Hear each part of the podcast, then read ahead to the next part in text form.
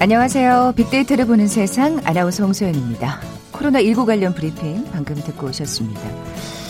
아, 우리나라도 참 땅덩이가 넓구나 하고 느낄 때 있죠. 바로 요즘이 그런 것 같습니다. 남부 지방은 폭염과 열대에 시달리고 있고요. 반면 중부 지방은 물 폭탄에 몸살을 앓고 있습니다. 다행히 어젯밤 비는 어, 잠시 소강 상태였습니다만 모레까지 수도권에는 최대 400mm 이상의 비가 올 수도 있다고 하죠. 긴장을 늦출 수 없을 것 같아요. 이 비탈면이나 산사태 가능성이 있는 지역은 절대 가면 안 되겠고요. 어, 물이 흐르는 지역에서는 걷거나 운전하시면 안 됩니다. 또 자동차는 미리 좀 높은 곳에 옮겨두시는 게 안전하겠죠. 미리미리 주변 다시 한번 살펴보시고요. 자, 오늘 하루도 저희 KBS 재난방송에 귀를 기울이시면서 안전한 하루 보내시기 바랍니다. 잠시 후 세상의 모든 빅데이터 시간에 긴 장마라는 키워드로 자세히 빅데이터 분석해 봅니다. KBS 제일 라디오 빅데이터를 보는 세상 먼저 빅퀴즈 풀고 갈까요? 폭우가 내릴 때 특히 운전자들 긴장하게 되죠. 눈길보다 위험한 게 빗길 운전이라고 하잖아요. 비 오는 날에 발생하는 바로 이 현상 때문입니다. 눈길은 뭐 스노체인이나 도로의 염화칼슘으로 미끄럼 사고를 예방할 수 있겠지만 빗길은 속수무책이죠. 이 현상 때문에 제동거리가 길어지는데요. 그래서 장마철에는 브레이크 점검, 안전거리 확보 필수고요. 또 타이어 공기압을 적정 수준으로 유지하는 것도 중요합니다. 오늘도 안전운전 하시고요. 이 비가 와서 물이 고여 있는 노면 위를 고속으로 달릴 때 타이어와 노면 사이에 물의 막이 생기는 현상 뭐라고 부를까요? 보기 드립니다. 1번 금단 현상, 2번 결로 현상, 3번 수막 현상, 4번 캥거루 현상. 오늘 당첨되신 두 분께 커피와 도넛 모바일 쿠폰 드립니다. 휴대전화 문자 메시지 지역번호 없이 샵 9730, 샵 9730. 짧은 글은 50원, 긴 글은 100원의 정보 이용료가 부과됩니다. KBS 라디오 어플리케이션 콩은 무료로 이용하실 수 있고요. 유튜브로 보이는 라디오로도 함께 하실 수 있습니다. 방송 들으시면서 정답과 함께 다양한 의견들 문자 보내주십시오.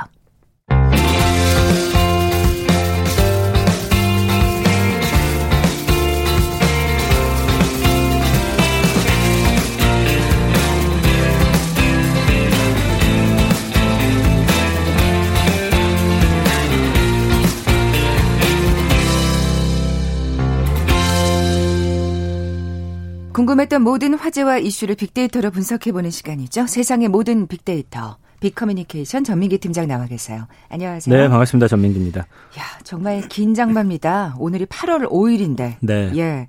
어제 비 피해 상황부터 좀 짚어볼까요? 어, 다행히 오늘 새벽하고 어제 밤에 비 많이 온다고 했는데 좀 소강 상태였죠. 네. 비가 이제 오전부터 다시 많이 오고 있는데 그래서 인명 피해는 뭐 크게 늘지 않았습니다. 현재 사망자 6명, 실종자 6명이고요. 그 이재민이 600여 세대 1,025명 정도. 그리고 시설 피해가 2,958건이고 도로가 한 40여 곳 정도가 막혔는데 오늘 또 비 많이 오면 어떻게 될지 몰라서 지금 그러니까요. 집안이 약해져 있고 뭐 이렇게 다 시설물들이 어, 복구가 안 된 상태여서 지금 더 피해가 크게 예. 되겠죠. 근데 다행히 제 4호 태풍 하구핏은 오늘 새벽에 중국에서 이제 소멸이 됐어요. 음. 그러나 이제 거기서 갖고 있던 비구름이랑 수증기들. 강한 바람이 예. 이제 이쪽으로 몰려오고 있어서 오늘 밤부터는 또 강한 강풍도 분다고 음. 하니까 시설물 관리나 이런 거 좀 주의를 하셔야 될 것 같습니다. 네. 예. 올해 장마 정말 많은 기록들을 남기고 있습니다. 네. 워낙 지금 길어지고 있죠. 왜냐면은 원래는 이제 남쪽에서 발달한 뜨거운 공기가 북반구로 올라가야 되는데 이번에는 그 뜨거운 공기가 북쪽에서도 내려오다 보니까 우리나라 주변에서 두 강한 고기압이 만나가지고 거기서 계속 머물고 있는 상태여서 그렇거든요. 그러니까요. 사실 뭐 예. 7월 말이면 이미 장마가 끝났어야 했는데. 맞아요. 그렇죠? 그러니까 초여름 제주도 남쪽 해상에 머물던 장마 전선이 6월 10일 제주에 첫 장마비를 내렸거든요. 야. 벌써 그럼 이제 어, 두 달이 엄청 오래됐잖아요. 그러니까 1973년에 아. 기상청이 정밀한 관측으로 기상 통계를 집계한 이래 2011년에 기록됐던 가장 이른 장마 시작일과 겹쳤고요. 2011년에도 6월 12일 제주에서 첫 장맛비가 내렸는데 어. 장마가 가장 늦게까지 지속된 때는 1987년입니다. 중부지방의 경우는 8월 10일까지, 남부지방은 8월 8일까지 장맛비가 내렸거든요. 그랬군요. 예, 근데 이제 서울, 경기하고 영서지방 경우도 14일까지도 비가 내릴 거라는 지금 전망이 있어서 이 기록도 좀 깨질 것 같고요. 네. 일찍 시작한 제주 장마는 7월 28일까지 이어졌기 때문에 가장 긴 장마라는 또 타이틀도 얻었어요. 장마 기간이 모두 49일. 1998년에 6월 12일부터 7월 20까지 47일이었는데 이것도 그러네요. 좀 넘어선 기록이어서 가장 긴 장마로 지금 올해 기록되고 있습니다. 중부지방도 그렇지 않을까요? 그럴 것 같아요. 왜냐하면 네. 제주보다 지금 보름가량 늦은 6월 24일에 시작이 됐는데 올해 빚어지는 이상 그런 기상 현상 때문에 장마 종료가 한 8월 중순까지로 지금 예보가 돼 있어요. 네네. 이렇게 되면 또 가장 긴 장마 기록 경신할 걸로 보이고요. 그 어제 발표된 기상청 예보대로라면 중부지방 장마는 14일, 52일째를 맞게 돼서 2013년 6월 17일부터 8월 4일까지 이어졌던 49일 장마를 또 뛰어넘게 되는 거고요. 남부지방은 지난달 30일 사실상 장마가 끝난 것으로 기상청은 보고 있는데 이럴 경우는 이제 남부지방의 장마 기간은 37일로 평년보다는 많은데 가장 긴 장마 기록은 깨지는 못해요. 근데 이제 장마 기간은 장마철이 끝난 다음에 또 여러 기상 요소들을 다시 분석해서 결정하기 때문에 만약에 이제 10일까지 장마 기간으로 간주가 되면 남부지방도 이제 48일 장마라는 새로운 음. 기록을 세우게 돼서 뭐 이런 기록들은 반갑지 않은 기록인데 그렇죠. 예, 예. 지금 세우게 될 것 같아요. 비의 양은 어떻습니까? 지금까지 전국 평균 장마철 강수량이 가장 많았던 해가 2006년 699.1mm 기록됐고요. 서울에는 1068.4mm 비가 와서 그의 전체 강수량의 63.5%가 장마철에 집중됐었거든요. 어. 대구 같은 경우도 그 당시에 587.1mm 해가지고 장마 기간에 51.9% 거의 절반 가까운 비가 내렸었고 올해는 이제 서울의 경우는 어제 오전 11시까지 보니까 누적 강수량이 559.1mm로 2006년에 비해서는 절반 수준인데 네, 네. 글쎄요. 또 예보가 된 거로는 많게는 뭐 400mm 이상 비가 또 쏟아질 수도 예. 있다고 해서 이것도 또 다른 기록이 세워질까 좀 이거는 우려가 되는 그런 그 기록은 상황입니다. 정말 안 세웠으면 예, 예. 좋겠다는 예. 생각이 들고요. 왜 이렇게 장마 기간이 길어지고 있는 걸까요? 아까 말씀하신 맞아요. 대로 이 양쪽에서 네. 북쪽에서 남쪽에서 뜨거운 공기가 네. 그러니까 그 장마 전선이 정체되도록 지금 맞습니다. 꼼짝 말아 하고 붙들고 있는 거잖아요. 네. 예. 그 북쪽의 고기압이 평소보다 오래 버티고 있기 때문이고요. 통상적으로 이제 한반도 장마는 남쪽의 더운 공기가 북상하면서 북쪽의 찬 공기와 만나서 생기는 그런 정체 전선 그렇죠. 때문에 발생하거든요. 근데 그 아까 우리 옛날에 그 맞아요. 자연 과학 시간에 배우셨죠. 예. 근데 이제 그 아까도 더운 공기라고 했지만 어쨌든 북쪽에선 좀 찬 공기가 내려와야 되는데 이 찬 공기가 평소보다 좀 뜨거워진 거예요. 예전보다. 그러니까 이렇게 해서 싹 밀려 올라가야 되는데 음, 그게 음. 이제 약간 따뜻해지면서 정체되어 머무는 현상이 발생하다 보니까 지금 이렇게 어 장마가 길어지고 있는 상황이 되었고요. 그래서 이렇게 그 러시아에서도 고온 어, 현상이 계속되나 그렇죠. 봐요. 시베리아 같은 경우도 막 38도까지 올라가고 그랬잖아요. 네. 그래서 원래는 이제 7월 말이면 이 더운 공기인 북태평양 고기압이 찬 공기인 대륙의 고기압 밀어내고서 장마가 이제 해소가 돼야 되고 그 이후에는 이제 무더위가 시작이 돼야 되는데 8월부터 중부지방은 폭우, 남부지방은 폭염으로 지금 상반된 양극화 기후를 보이는 것도 뭐 이것과 관련이 있습니다. 현재 정체전선이 머무는 중부지방은 폭우가 되고요. 남부지방은 지금 장마가 끝난 시점부터 폭염이 되고 있잖아요. 네. 그러니까 우리나라 안에서도 이렇게 좀 상반된 모습을 보여주고 그러니까요. 있어요. 그러니까 북극과 시베리아 지역의 눈이나 빙하가 햇빛을 차단하는 역할을 하는데 이게 기온이 높아지면서 녹았잖아요. 그래서 지면이나 바다가 햇빛 흡수하게 되고 해당 지역 기온이 또 추가적으로 높아지면서 이게 이제 따뜻한 공기하고 해당 지역에서 동서로 흐르던 찬 공기의 기류를 막아서 남북으로 움직이게 해가지고 지금 이런 현상이 발생을 하고 있습니다. 어쨌든 네. 다 기상 이변이고요. 그러니까요. 어, 결국에는 지구 온난화 때문이라고 봐야겠습니다. 결국에는 결론이 계속 그렇게 나네요. 예. 예. 기후 변화 때문에 곤충도 늘어났다. 뭐 지난주에 그런 얘기 했는데 말씀드렸죠. 네, 예. 빅데이터 상에서 장마에 대해서 얼마나 언급이 되고 지난 있습니까? 1년 동안 장마 관련해서 한 62만 건 정도 언급이 있었어요. 작년에는 43만 건이었거든요. 그러니까 올해는 장마가 길어지다 보니까 어, 하루 언급량은 좀 적지만 최고치를 찍었을 때보단 적은데 길게 이어지는 좀 특징을 갖고 있고요. 장마 관련 피해, 장마 기간이 긴 여파로 올해 장마 관련 언급량 더 늘어날 것으로 그렇겠죠. 보이고요. 지난 10년을 분석해봐도 보통 6월에서 7월 말까지 장마 관련 언급이 가장 많은데 어, 올해는 지금 그러네. 8월까지 이어지고 있다 보니까 뭐 전체적인 언급량 끌어올리고 있습니다. 오히려 올해 같은 경우에는 8월에 훨씬 더 언급이 많지 않을까. 맞아요, 맞아요. 지금 물폭탄이 내리고 있기 네. 때문에 어떤 이야기들이 SNS 상에서 올라오는지 그리고 네. 또 걱정거리가 뭔지 또 한번 살펴볼까요? 아무래도 비 피해에 대한 이야기가 좀 가장 많죠. 그렇겠죠. 예전 네. 같았으면 이제 비 올 때 뭐 SNS에 비 오는 사진 올린다든지 이랬는데 이제 그런 모습은 조금 줄어들고 있고요. 아무래도 비 피해가 있다라는 그런 보도가 나오다 그렇죠. 보니까 피해가 좀 적기를 바라는 마음들 올리고 계시고 그 다음에 이번에 장마가 또 겹친 게 아이들 방학 기간하고 또 겹치다 보니까 여행 계획이 좀 차질이 생겼어요. 그래서 그렇죠. 여행이라는 키워드도 좀 많아지고 있는데 펜션 사고도 있더라고요. 맞습니다. 그래서 예. 지금 어, 국내 여행을 가야 하는데 해외 여행 관련 언급은 없고 장마가 길어지다 보니까 제주도를 가는 분들이 비행기가 뜰지 말지에 대해서 좀 우려하는 모습들 가장 많았고 뭐 그런 상황입니다. 네. 뭐 제주도가 가장 언급이 많다고 하셨는데 그 다음은요? 부산하고 강원도예요. 그러니까 부산 가는 분들은 이제 뭐 지금은 끝났지만 비가 또 남부 지방에 집중될 때는 어, 또 해운대나 광안리 갈 수 없어서 아쉬워하는 마음들이었는데 어제 확인해 보니까 좀 폭염이어서 거기는 또 휴가 즐기는 모습들을 올리고 계시더라고요. 음. 강원도 가는 분들은 또 해안 도로 따라서 이렇게 쭉 사진들 올리고 계신데 조심하셔야 될것 예, 같아요. 강원도 맞아요. 가시는 예. 분들은. 그 양양 네. 같은 경우는 조금 예외적인데 서핑을 거기서 많이 하시잖아요. 그래서 오히려 좀 파도가 좀 치기를 바라는데 이게 태풍 하고는 조금 별개로 약간 그렇죠. 좀 특이한 모습을 보여주는 곳이기도 합니다. 네.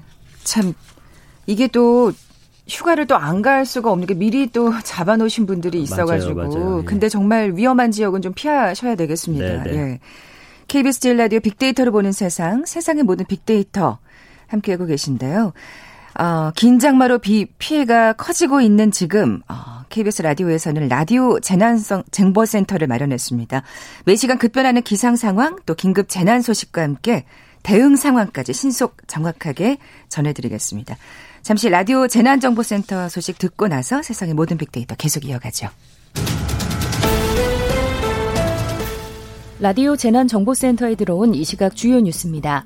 중부지방과 경북 북부 등에 호우특보가 발효된 가운데 현재까지 이번 호우로 인한 사망자가 15명, 실종자는 11명으로 집계됐습니다. 호우로 인한 이재민은 전국 1,587명입니다. 중대본은 풍수의 위기 경보를 가장 높은 심각 단계로 올려 대응하고 있습니다.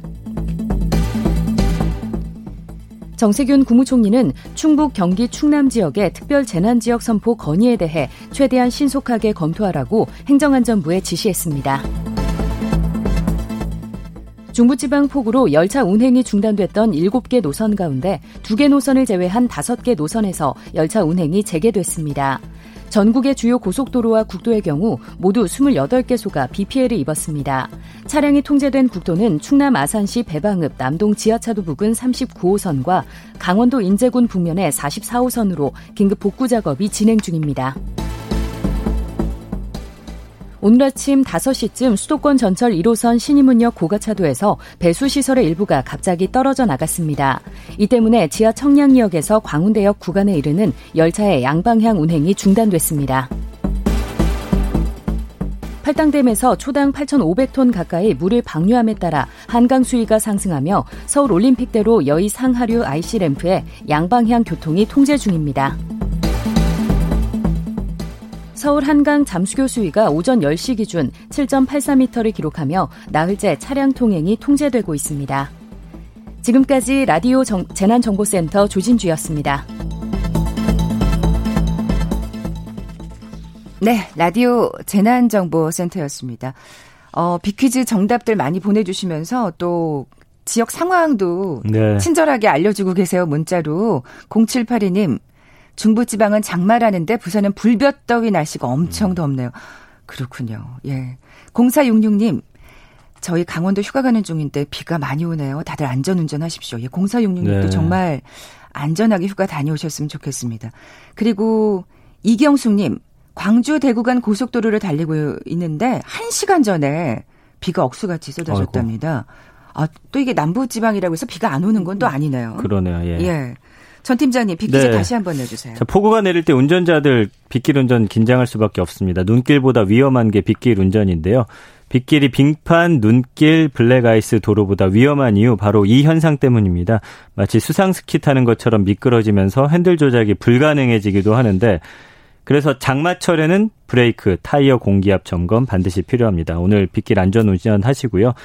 비가 와서 물이 고여 있는 노면 위를 고속으로 달릴 때 타이어와 노면 사이에 물에 막이 생기는 현상 무엇이라고 할까요? 맞춰주시면 됩니다. 1번 금단 현상, 2번 결로 현상, 3번 수막 현상, 4번 캥거루 현상. 네, 오늘 당첨되신 두 분께 커피와 도는 모바일 쿠폰 드립니다.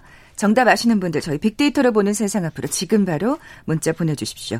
휴대전화 문자 메시지 지역번호 없이 샵 9730입니다. 짧은 글은 50원, 긴 글은 100원의 정보 이용료가 부과됩니다. 콩은 무료로 이용하실 수 있고요. 유튜브로 보이는 라디오로도 함께 하실 수 있습니다. 계속해서 그 지구 온난화로 이제 귀결되는 네. 얘기를 하게 되는데 사실 아까 뭐 시베리아 지방이 굉장히 고온에 시달리고 있다고 했고 네. 지금 뭐 유럽도 폭염이고 맞아요. 사실은 지금 어, 미국 같은 경우에는 동부 지역이 열대성 폭풍 네. 이사이아스가 덮치면서 음. 어, 3명이 사망하고 수백만 가구가 정전이 됐답니다. 네, 네. 허리케인으로 또 몸살을 앓고 있더라고요. 맞아요. 미국은. 네. 이게 다 사실은 지금 이상 기후 현상이 다 맞아요. 지구 온난화 때문이라는 거잖아요. 그러니까 네. 예전에 이런 걸 기후 변화라고 했었는데 최근에 영국 언론 가디언까지 많은 곳에서 기후 변화보다는 기후 위기라는 이제 말을 좀 그러네요. 많이 쓰는 추세가 됐어요. 위기라는 말이 더 예, 맞는 때가 됐네요. 단순히 예. 변화라고만 쓰면 환경이 급하게 나빠지는 위기감이 강조가 안 되잖아요. 그래서 환경 전문가들은 기후 위기를 두고서 안정적인 사회 경제를 무너뜨리고 모든 걸 죽음으로 몰고 갈 궁극의 환경 문제다 이렇게 정의를 하고 있거든요. 그러니까 네. 우리도 이제 기후 변화보다는 기후 위기라는 표현이 이제는 좀 맞을 것 같습니다. 네. 예. 그렇게 쓰면서 또 경각심을 가져야 될 텐데. 네.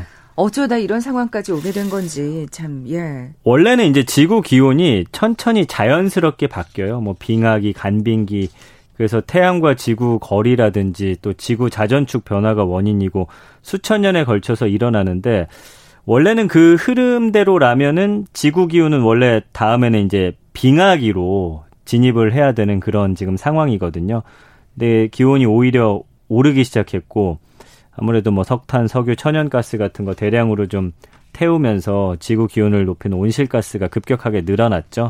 그 이산화탄소 흡수하는 나무를 또 많이 베다 보니까 숲을 없앤 자리에 공장 짓고 뭐 육식하려고 소, 양 많이 사육하는데 동물들이 소화하면서 내뿜는 메탄가스 때문에 상황은 더 악화가 되고 있는 그런 현실입니다. 그 지구 기후의 자연스러운 변화까지 지금 거스르는 상황을 어떻게 네. 보면 우리 인간들이 지금 만든 거잖아요. 맞습니다. 예. 그래서 지금 굉장히 심각한 상태고 기후 위기는 지역 특징에 따라서 좀 다른 모습 나타내고 있는데 작년부터 올해 초 그 기억하시죠? 호주 산불이 5개월 동안 꺼지지 않았던 맞아요. 그 같은 기간에 바다 건너 인도네시아에서는 또 폭우로 많은 사람들이 목숨을 잃었었거든요.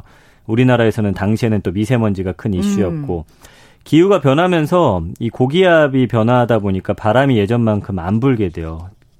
대기가 정체가 되고 네. 대기 중 나쁜 물질이 이동하지 못하고 한 곳에 오래 머무르면서 문제가 굉장히 심각해졌거든요. 그러니까 악순환이 되는 거죠. 맞아요. 예. 사람의 생명이나 뭐 경제, 사회, 자연 이런 걸 다 위협하는 상황이 계속 생기다 보니까 유엔 사무총장은 지난해 이제 강력한 대응을 주문하면서 이런 발언했습니다. 이대로 가면은 지구에 완전한 재앙이 올 것이다.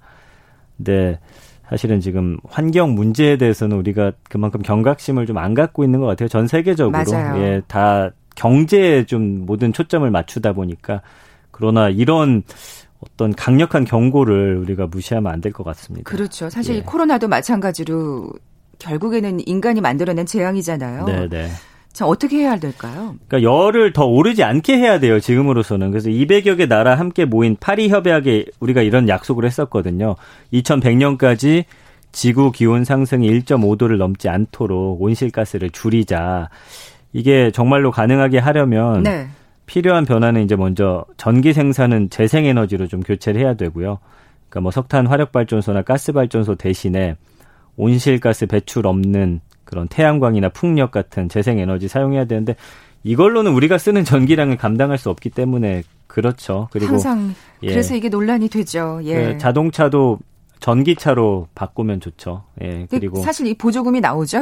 네. 지금 우리 정부에서는 그리고 연탄 예. 가스 보일러도 다 전기 온냉방 장치로 좀 바꾸면 좋고요. 그러니까 사실 지금까지 해왔던 그 편한 네. 거를 지금 버리지 못해가지고. 네 맞습니다. 버려야 돼요, 근데 그죠? 그리고 네. 결정적으로 뭘 해야 되냐면 이런 전문가들은 얘기를 하더라고요. 적게 일하고 우리가 많이 쉬어야 된다.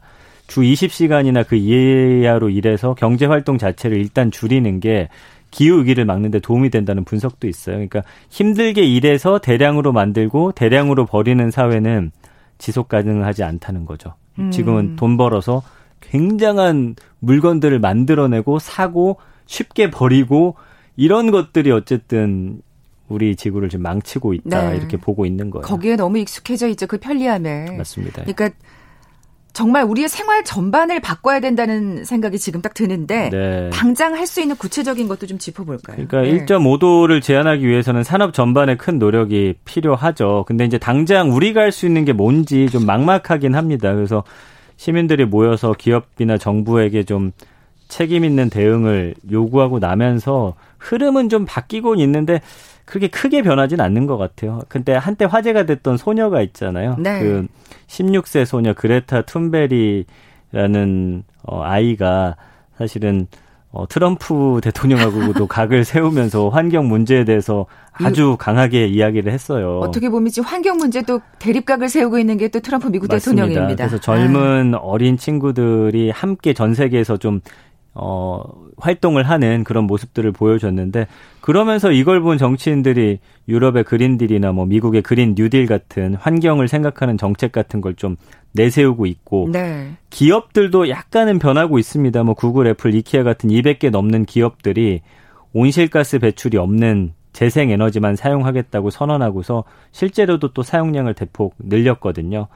좀 우리나라는 물론 최근에 그런 정책 이야기 나왔지만 아직은 뭐 그렇게 전 국민적으로 이런 활동이 일어나고 있지는 않는 편이어서 우리가 할 수 있는 거는 이런 어떤 어 생각들을 함께 공유하고 예전에 뭐 금목이라든지 이렇게 온 국가가 하나가 됐던 운동처럼 맞아요. 환경을 우리, 예. 우리 국민들도 한번 똘똘 뭉치면 사실 이 코로나 위기도 그렇게 슬기롭게 예. 극복하고 있는 상황이잖아요. 이런 좀 예. 어, 자연 환경의 변화를 우리가 몸속 지금 경험하고 있기 때문에 한 사람 한 사람의 생각이 변하면 또 막을 수 있거든요. 나 하나쯤이야 보다는 우리가 함께 할 수 있는 뭐 캠페인이라든지 활동들을 좀 계속 같이 고민해 볼 필요가 있는 것 같고요.